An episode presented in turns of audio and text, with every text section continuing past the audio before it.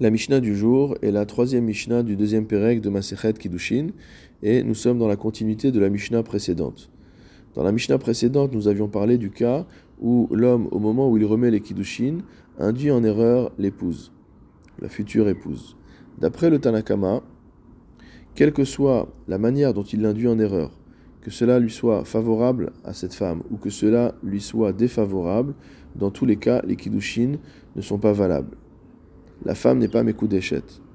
D'après Rabbi Shimon, dans le cas où l'a induit en erreur d'une manière qui lui est favorable financièrement, par exemple s'il lui a dit Hareat Mekudeshet li, tu m'es consacré Betabat Kesefzo avec cette pièce d'argent et qu'en vérité il s'agissait d'une pièce d'or, d'après Rabbi Shimon, quand c'est dans ce sens-là, la femme sera Mekudeshet puisqu'elle sera satisfaite d'avoir reçu une pièce d'or qui a plus de valeur qu'une pièce d'argent. La lacha n'est pas comme Rabbi Shimon. Dans notre Mishnah, nous allons voir d'autres types euh, de paroles qui induisent la femme en erreur, concernant notamment le yichus, c'est-à-dire le pédigré de la personne. Almenat shani Kohen venimtsa Levi, si jamais il lui dit qu'il euh, est Kohen, mais qu'en vérité il se trouve être Lévi. Lévi venimtsa Kohen, marie-toi avec moi parce que je suis Lévi, mais en vérité c'est un Kohen.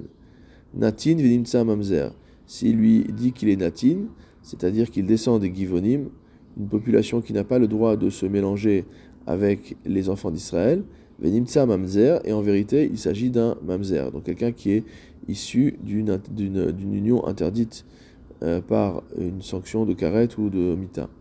Mamzer Venimtsa Natin, ou au contraire, il lui a dit qu'il était Mamzer, et en vérité, il est Natin. Ben Ir Venimtsa Ben Krach, de manière plus légère, s'il lui a dit qu'il habitait une ville, mais qu'en vérité, il habite une grande ville, une métropole. Ben Krach venimtsa ben Ir, ou au contraire, il lui a dit qu'il habitait une métropole et en vérité il n'habite qu'une ville. Almenat shebeti karov la merchatz rachot. Il lui a dit épouse-moi, car ma maison est proche de la maison de bain. Venimtsa rachok, mais en vérité elle est éloignée. Rachok venimtsa karov. Au contraire, il lui a dit épouse-moi parce que ma maison est loin de la maison de bain et en vérité elle est proche. Almenat sheyesh libat o gadelet ve'enlo. S'il lui dit épouse-moi parce que j'ai une fille, ou alors j'ai euh, une servante qui peut euh, tresser les cheveux alors qu'il n'en a pas. Oh, almenat chez Enli veyeshlo, ou alors il dit marie-toi avec moi puisque je n'ai pas de fille, ou je n'ai pas de servante, veyeshlo alors qu'il en a. Almenat chez Enli banim veyeshlo, parce que je n'ai pas d'enfant alors qu'il en a. Oh, almenat chez Eshli Ve'enlo, ou alors il dit pour parce que j'en ai et il n'en a pas. Ou et dans tous ces cas-là, Afalpi Amra, bien qu'elle ait dit, Belibi Haya Leit Kadeshlo, Afalpichen, Ena Mekudeshet, même si elle dit que malgré tout, son intention était d'être euh, Mekudeshet, d'être sanctifiée comme épouse pour cet homme, cela ne marchera pas.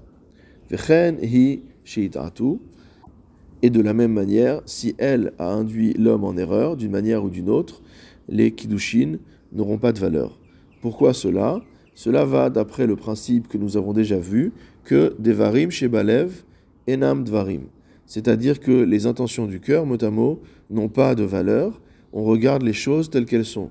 S'il lui dit de se marier avec elle parce qu'il est dans telle situation et qu'il n'est pas dans cette situation-là, même si l'intention de la femme et d'accepter d'être mariée à cet homme, quelle que soit la situation, alors elle n'est pas mariée, car on regarde de manière factuelle la manière dont les kiddushin ont été prononcés.